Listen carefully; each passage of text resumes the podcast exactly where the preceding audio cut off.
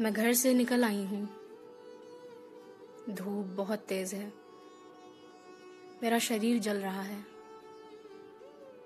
घर से निकलते वक्त यह धूप बेहद मामूली लगी थी। सोचा था बस चंद घंटों का सफ़र है, यूँ ही गुजर जाएगा। अभी कुछ तीन, साढ़े तीन घंटे हुए हैं और मैं एक अजीब सी घुटन महसूस कर रही हूँ। खिड़की थोड़ी और खोल दी है, मास्क भी थोड़ा नीचे कर लिया है, मगर कोई फ़ायदा नहीं है। पापा ने अगर रुकने के लिए ना कहा होता तो शायद ये सफ़र आसानी से कट जाता।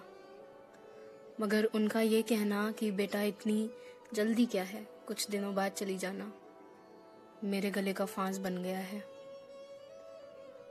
इस घुटन से अपना ध्यान हटाने के लिए मैंने अपना फ़ोन देखा। पापा का मैसेज पड़ा है। कहाँ पहुँची बेटा? मैं लिखना चाहती हूँ कि पापा मुझे नहीं पता मैं कहाँ पहुँची हूँ। वहाँ से निकली भी हूँ या नहीं, ये भी नहीं मालूम। लेकिन मैं ऐसा नहीं करूँगी। पापा परेशान हो जाएँगे। मुझे अचानक याद आ रहा है कि माँ ने बैग में कुछ फल रख दिए थे। माँ जानती है मुझे सफ़र में भूख लगती है। मगर आज आज मुझे भूख भी नहीं लग रही। मैं अपने गंतव्य तक पहुँचने वाली हूँ। सफ़र खत्म होने को है।